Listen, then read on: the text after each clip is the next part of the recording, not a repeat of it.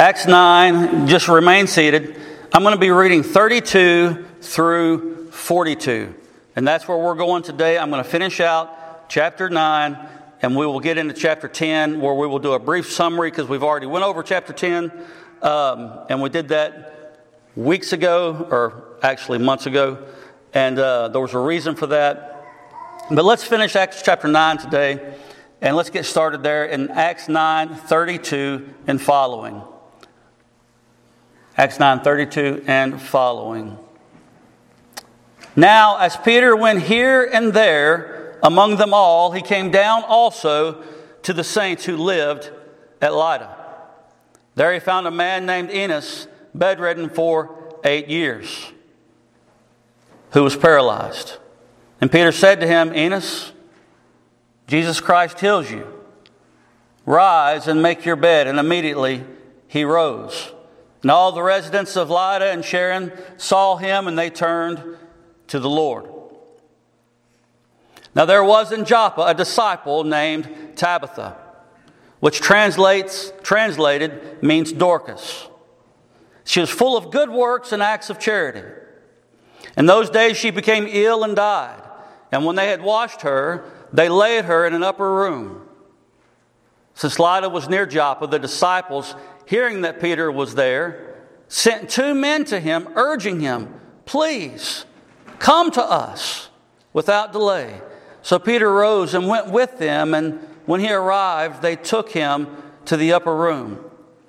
All the widows stood beside him, weeping and showing tunics and other garments that Dorcas made while she was with them. But Peter put them all outside and knelt down and prayed.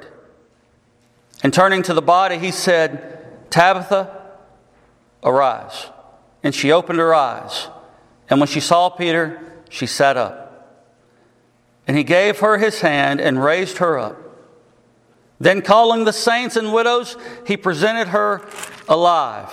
And it came, and it, and it became known about throughout all Joppa, and many believed in the Lord. And he stayed in Joppa for many days with one Simon, a tanner. May God bless the reading of his word we have been looking at for the last probably a month and a half Saul. Saul's story is pretty complex, but it's, it's a miracle, and, and Saul's story is it's, it's marvelous to look at. It is, it is profound to see what happened with this apostle Saul, this apostle Paul. But we're going to be moving from him, and his story just kind of cuts off right there in 31 and it just picks up with uh, Simon Peter here in 32. And so we're moving from Saul to Simon Peter in our text. And the last time we saw Simon Peter was in Samaria. And what was he doing in Samaria? If you recall, Philip had been preaching. And the, and the, the, the word of God, the gospel, had went to the Samaritans just as Jesus said that it would in the Great Commission. If you recall that. Everybody follow? Amen, Joanne? You follow? By show of hands, everybody follow. So we backtracking. We're backtracking to where Peter was at. The last time we saw him, he was with Philip, and him and John had came down to lay hands on the saints that were there that had been saved, and they received the gifts of the Holy Spirit. We know that to be true in the previous chapter. These are long chapters. That was the last time that we saw him. We've been on Saul ever since. The message of Christ was spreading like wildfire.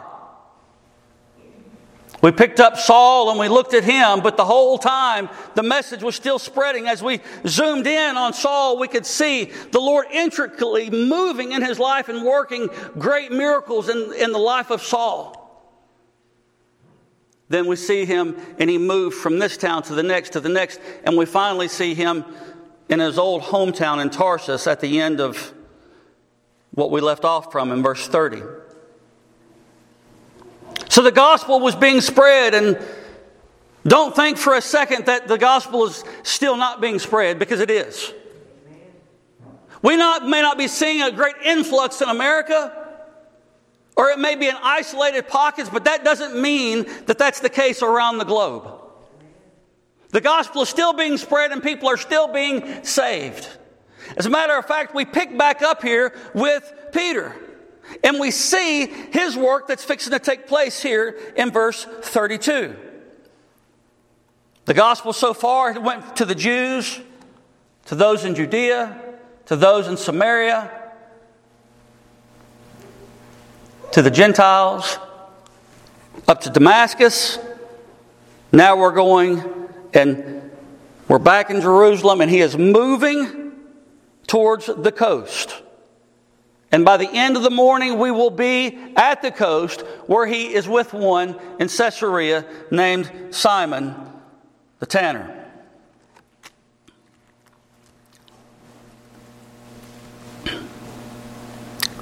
In the book of Acts, we truly see John 15 come to life. What does it say in John 15? That I am the vine, right? What does a vine do? It spreads, doesn't it? And it, and it, it spreads, and that's why we have vines. Some, some people plant vines on a lattice work so it will spread as a prophecy fence or whatever it may be. But when we look at this vine in Acts 15, we see that it is a spreading vine. I mean, if you go into the Old Testament, even into the tabernacle days where you had sacrificial offerings. Right there, the first sacrifice that came in, there were four horns on the corners of that sacrificial altar pointing to the north and to the south and to the east and to the west, showing forgiveness for those all the way around the camp. In other words, it was a spreading forgiveness. And this is a spreading vine that we see taking over and taking charge in this area. It begins there in Jerusalem and it spreads to, to Judea in that area and then to Samaria and then all the way to the Gentiles to Damascus, and then it's just spreading like crazy. It's a spreading plant. A vine is a spreading plant, and we know that the gospel of Jesus Christ is just that. That's what it does. It spreads from one to another, and it doesn't matter how hard the heart is. And I've used this illustration before, but I'll use it again because it's very powerful. It doesn't matter if it's a rock, it doesn't matter if it's a brick wall. If you let a vine go unchecked, it will go straight through it. It will break it apart. I have seen brick walls and I have seen stones where vines have went through and broken them apart. Anybody seen it? And so it doesn't matter how hard the heart is. We were talking about Phil Robertson the other day and, and his movie that he put out. That was a hard hearted man. But God's grace penetrated that, that rock, that hard heart, and broke it to pieces. And made it soil that could receive and that could grow and that was rich. This is what we're talking about. The gospel is being spread, and it's still being spread today. It was crossing all types of boundaries and barriers and borders. And this is one thing that you cannot do is stop it. People have tried to stop it. And you just can't, can you? You can't put a lid on it. You can't stop it. You can't quiet it or silence it. You can't kill enough to get it away. You can't, you, there, there's nothing that you can spray on it to, to put it down. The gospel is going to move forth. We pick back up here with Peter, and here he is in verse 32, and he's checking on the churches in the area. His commission was there in Jerusalem, and he's in the area and he's checking on the churches that are in the area as any apostle would have been doing. Why would he have been doing this? Listen to what it says in verse 32. Now, as Peter went here and there, what was he doing? Strolling? No. He wasn't just strolling, he wasn't just walking around. These were places that he was going to do his work as an apostle, as he went here and there among them all. He came down also to the saints who lived at Lydda. And I don't know if I'm pronouncing that right. A lot of these words, if I'm pronouncing them wrong, just overlook me in my ignorance. He came down to Lydda. You notice it says he came down because he's leaving the elevation height of Jerusalem, obviously was higher than Lydda. And Lydda was in a plain. And then as he's moving, he goes from a high place to a plain and then into a valley as he gets down into Caesarea where he is in, um, where, he, where he ends up at later. But he's in this, he's in this plain that he reaches. Lydda and Sharon was a plain that was known for its fruitfulness. It was also known for the doctors of the law to stay there, according to Jewish historians. They would stay there and they would debate the law.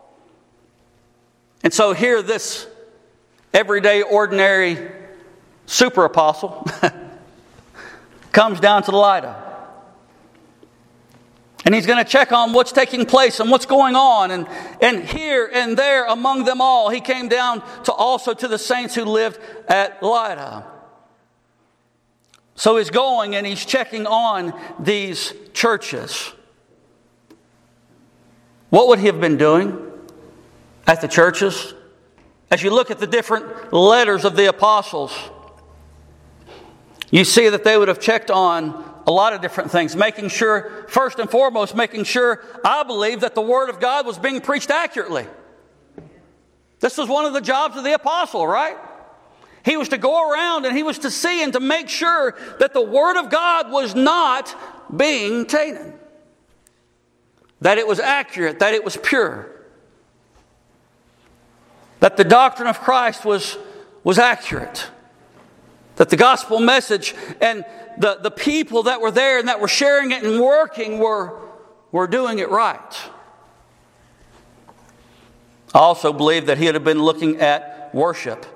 You see where Paul addresses this to the Corinthians, right? And so, if Paul addresses it, we also know that Peter would have been addressing these very issues as well. So, he'd have been looking for indiscrepancies in the teaching and the preaching of the Word of God and he would have also been looking at how they conducted themselves in worship, how they acted, how they behaved, what was going on, making sure things were in order. He'd have probably had sit downs with the pastors, right? As an apostle. He'd had sit downs with the pastors, and I, and I can't even imagine what this would have looked like sitting across from the apostle Peter. I mean, my eyes would be as big as silver dollars. I mean, thinking about it. He had sit downs with the pastors and, and spoke with them and shared with them.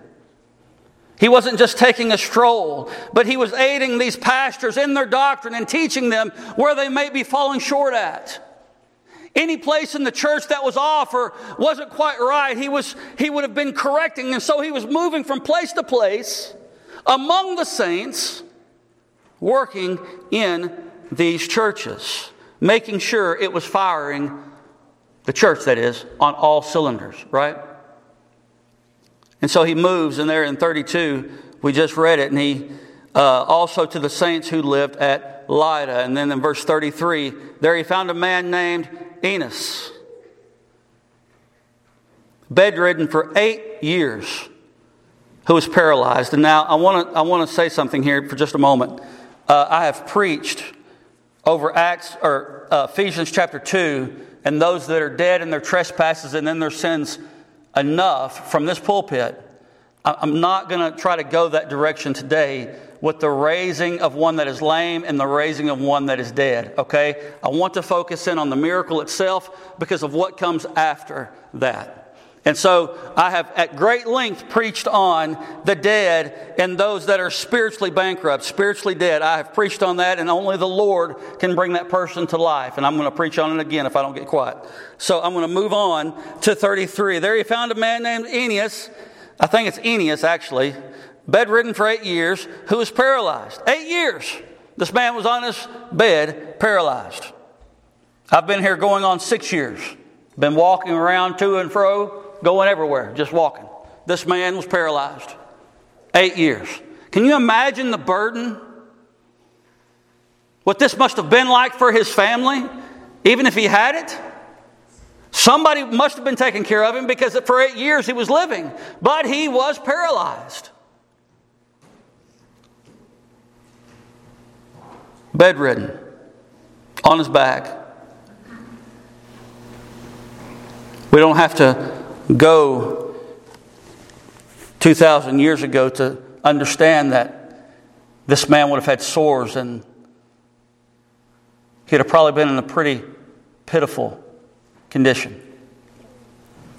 Even today, with modern medicine, we know that for someone that is paralyzed for eight years, they have to be turned and they have to be moved, right? They have to be tended to and taken care of. And here, this man, 2,000 years ago, was paralyzed for eight years. I can't imagine that. But the Lord, right? But the Lord sees fit to do something. Listen to what it says in verse 34. So Peter comes to him in, in verse 34, and Peter said to him, Enos, listen to what he says to him Jesus Christ heals you. This is not a command for him to do anything. He didn't ask him about his faith. He didn't ask him to do anything. He literally walks up to this man that is bedridden and has been for eight years, and on the power and authority of the name of Jesus Christ, he says, Jesus Christ heals you. He wasn't healed when he picked up his bed. He was healed at that very moment. Jesus Christ heals you. A lot of times we see a command and then the miracle comes after that where it's exercised out by faith, but we don't see that. In this text, we don't see that at all. No, in fact, we see Peter walking up to this man and he speaks very clearly to him, and this is what he says. He calls him and he says this, calls him by name, and he says this Jesus Christ heals you. Mic drop. Boom. Why is he doing it? What's taking place here? It's not hard. We are seeing the authority and power of Jesus Christ still being displayed in this region.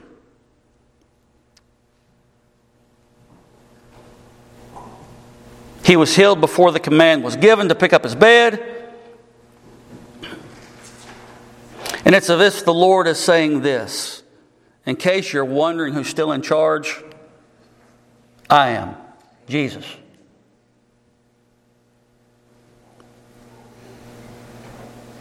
Can't we see how the witness and the testimony of others has much greater impact than we could ever imagine? I want you to look at this. This man he had a testimony, and, and his testimony was this that he had been bedridden for eight years, paralyzed. This message is simple, it's not hard. The power of God healed him. And we know that the power of God can heal any type of sickness at any time that He so chooses or desires to do so.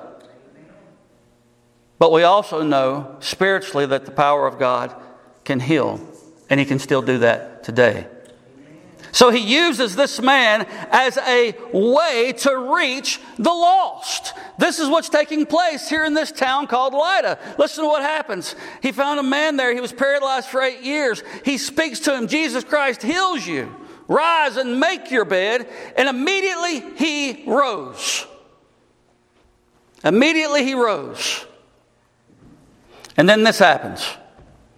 And all the residents of Lydda and Sharon saw him and they turned to the Lord.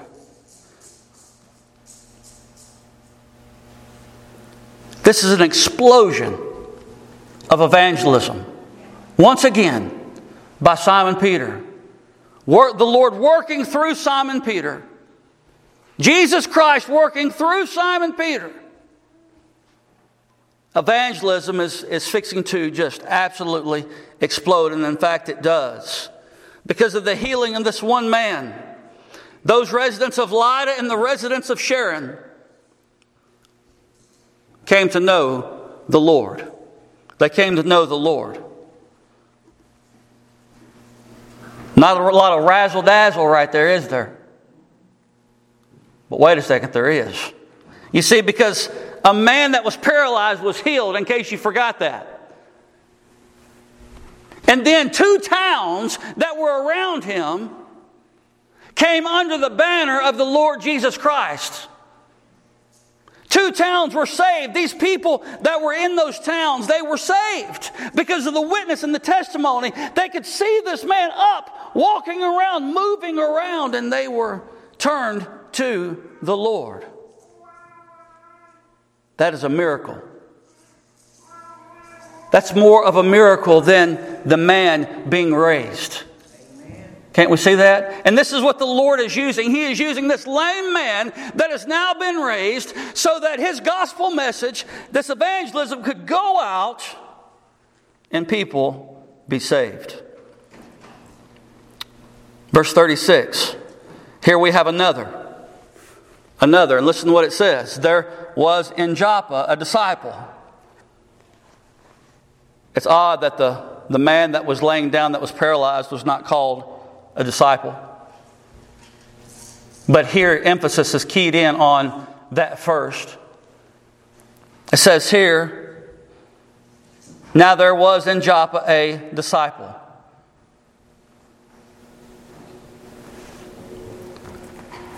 And that is beautiful, and I'm going to tell you the reason why it's beautiful.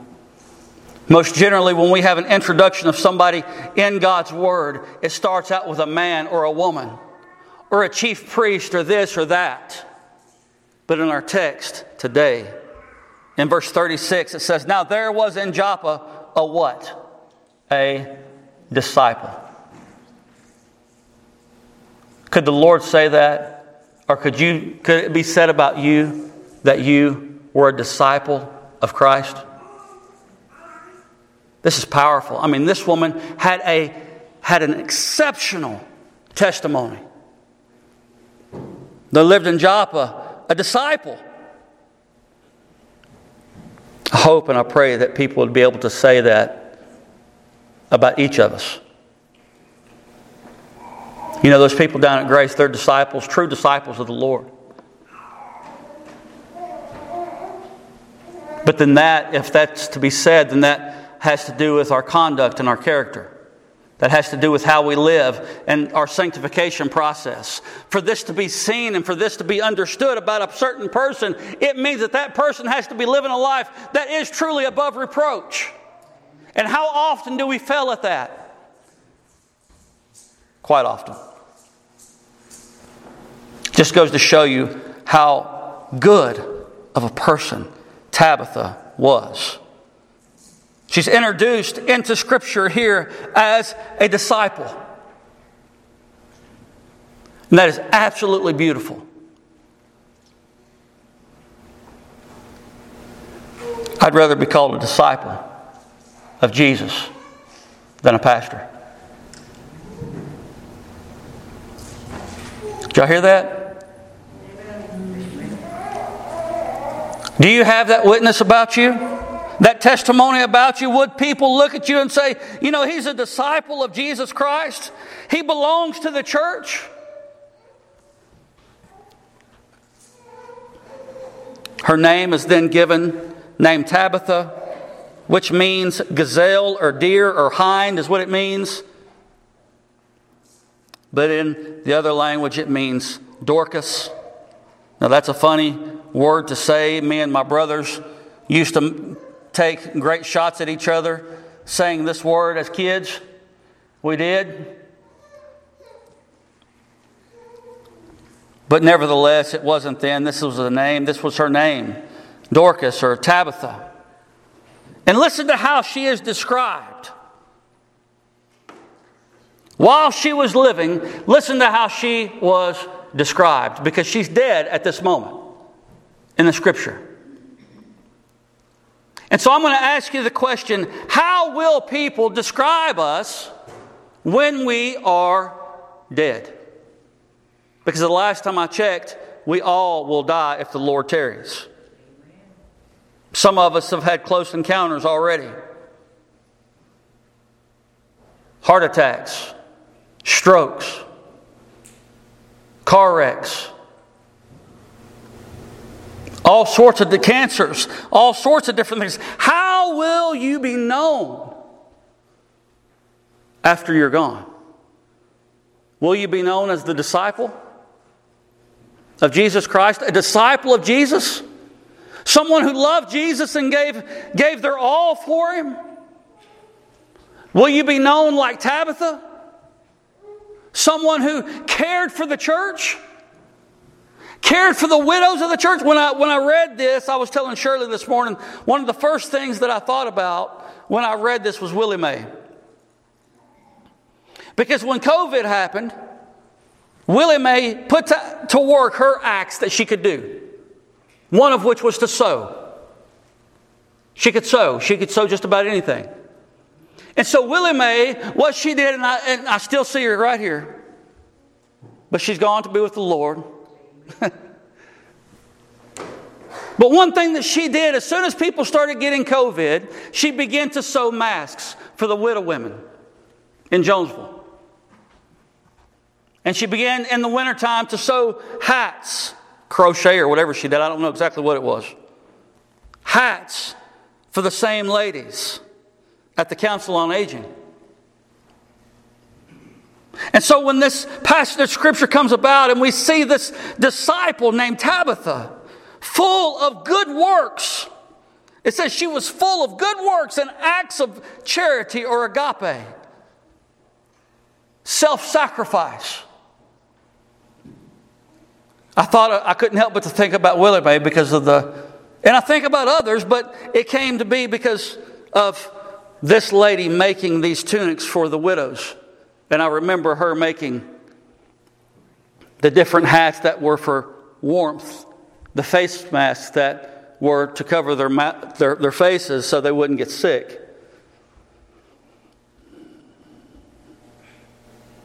Willie Mae was a dear sister in Christ, wasn't she? I miss her. Do y'all ever miss her? I do. I do. Listen to what this word says. There's a disciple named Tabitha. She was full of good works in 36 and acts of agape, acts of love, self sacrificial love that came out of a heart that had been changed and transformed by the power of God. This woman was a Christian. And you say there's not a lot of razzle dazzle. If that ain't razzle dazzle, I don't know what is, man. This is, this is a beautiful story of a woman who lived a life sold out for Jesus Christ and for the church, full of good works and acts of charity. 37, in those days, she became ill and she died. That's hard when we lose someone that we love. This woman was part of the church there. And when we lose someone that we love, it's hard, and it's like we have a hole in us. And as I look through the congregation, and I'm not, I'm not, I'm not even looking to the, to the places, but I can see those that we've lost. And it hurts my heart. It does. And I can understand the pain of those ladies that were here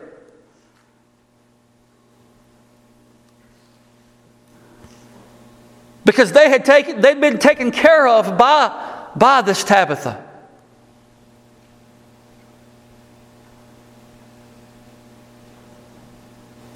When someone passes that doesn't ever do anything for anybody else and it's just all about themselves, uh, that is one thing. But when someone passes that does for others, that loves on others, that encourages others, and that builds other people up, when that person passes, how sad a day it truly is. And this is what we see with Tabitha. These people were grieving. Listen to what it says. And when they had washed her, they laid her in an upper room. She died. 38 Since Lydda was near Joppa, the disciples, she was a disciple, and here's more disciples. The disciples, hearing that Peter was there, sent two men to him. It was a close, in proximity, it was close.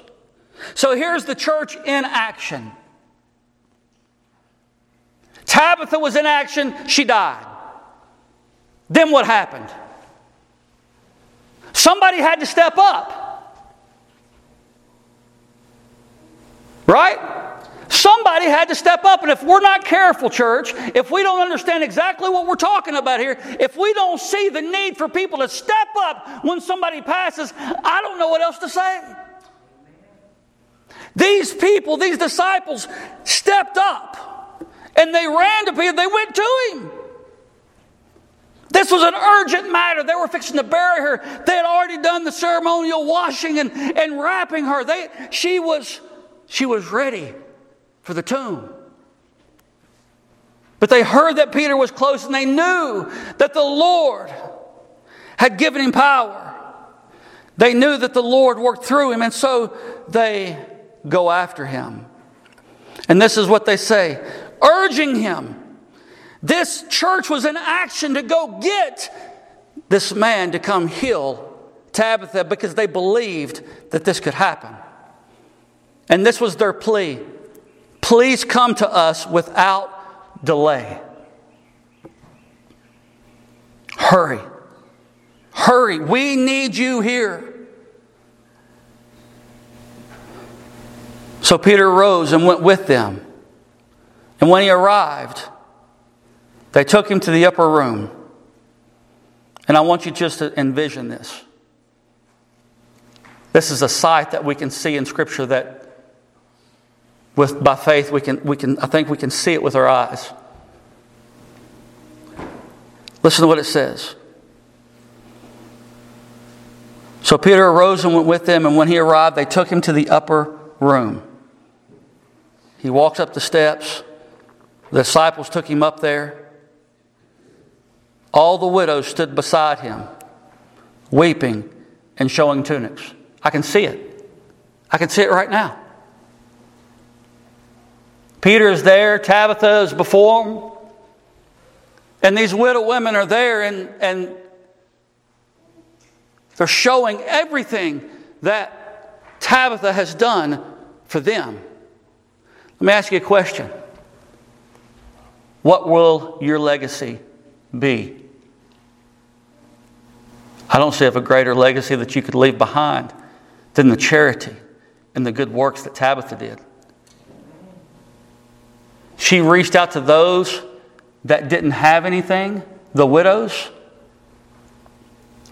That was a very bad position to be in 2,000 years ago.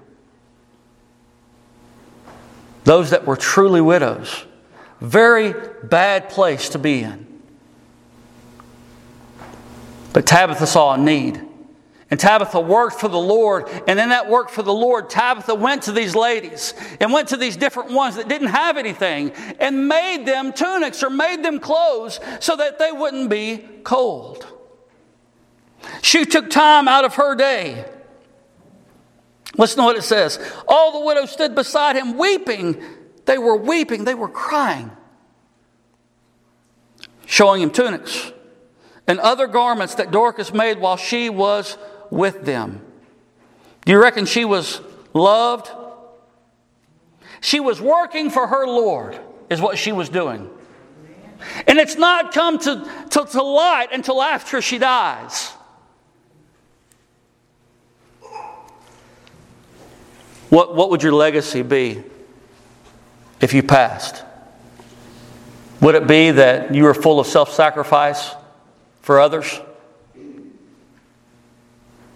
Would it be that maybe you gave and you gave and you gave? He was a giver, she was a giver. maybe it would be he was as ornery as they come. And couldn't, couldn't deal with him. What would your legacy be? What would your testimony and your witness be? Tabitha's was absolutely exceptional. It was incredible. She had one that was full of love, she had one that was full of works, she had one of, of caring. And this woman was, she was amazing. And then we see that it really puts us to shame, doesn't it? On what we forget to do for the Lord as if he is in fourth or fifth place.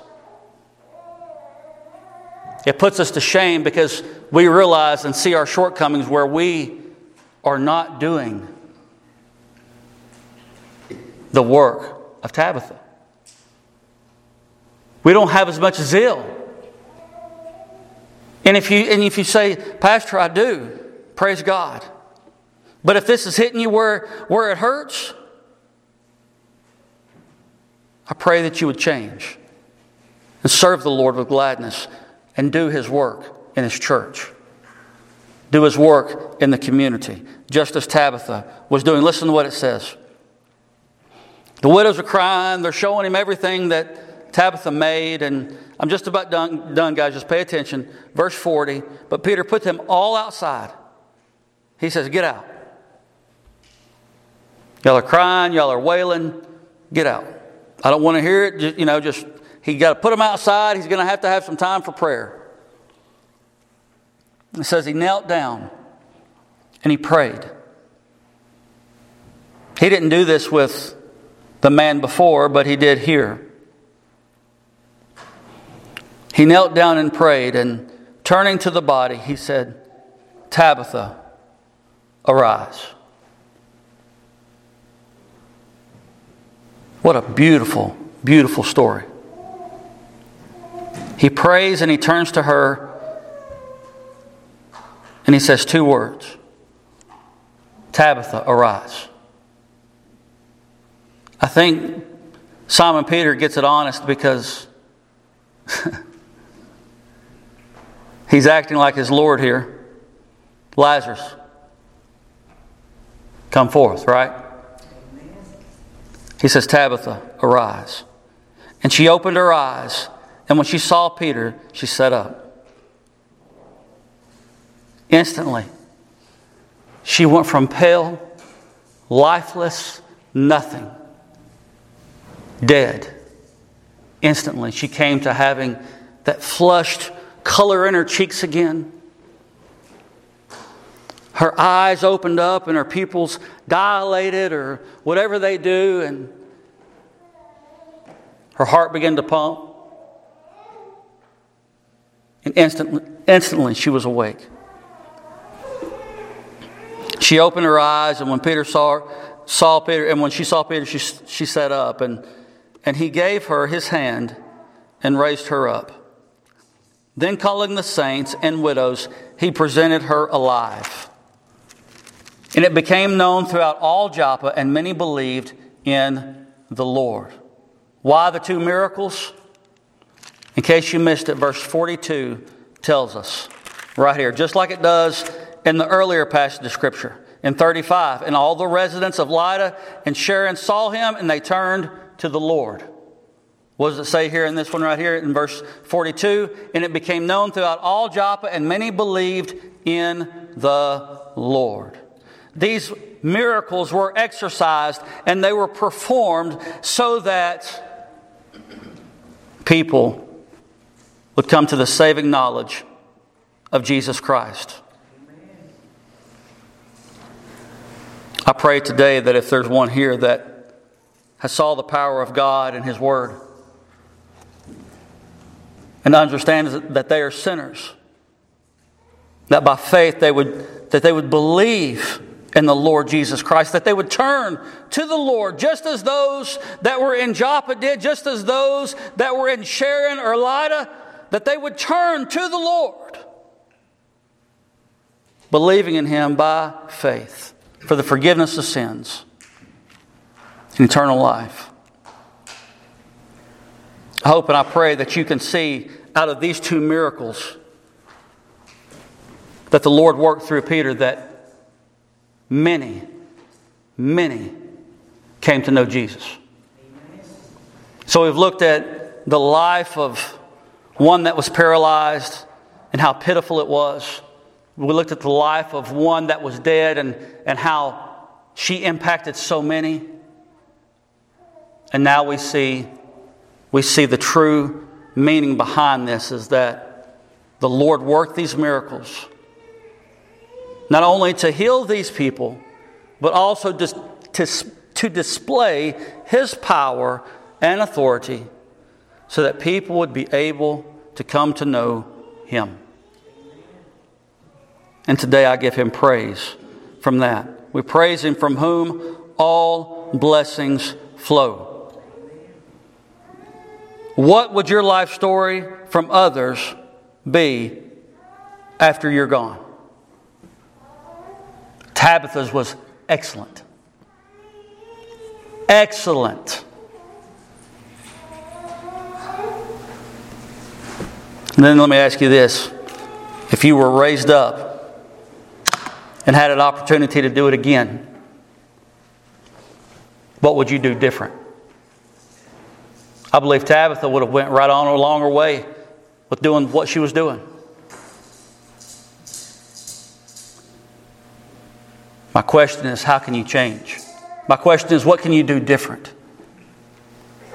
We don't have to die to understand what's, what's going on here in this text. She had an excellent testimony. Do you have an excellent testimony? And if not, that testimony can be changed, and it can be st- changed by starting with trusting in the Lord and doing His work. Listen to what it says 43. And he stayed in Joppa for many days with one Simon, a tanner. That's the end of chapter 9. And when we get into chapter 10, we're going to see him there. Um, we're going to see him with Simon, and, and we've already looked at that. It's a, it's a very, very long chapter, and uh, I'm going to do some highlights on that next week, and then we're going to move on to 11. And so, if we can, let's stand.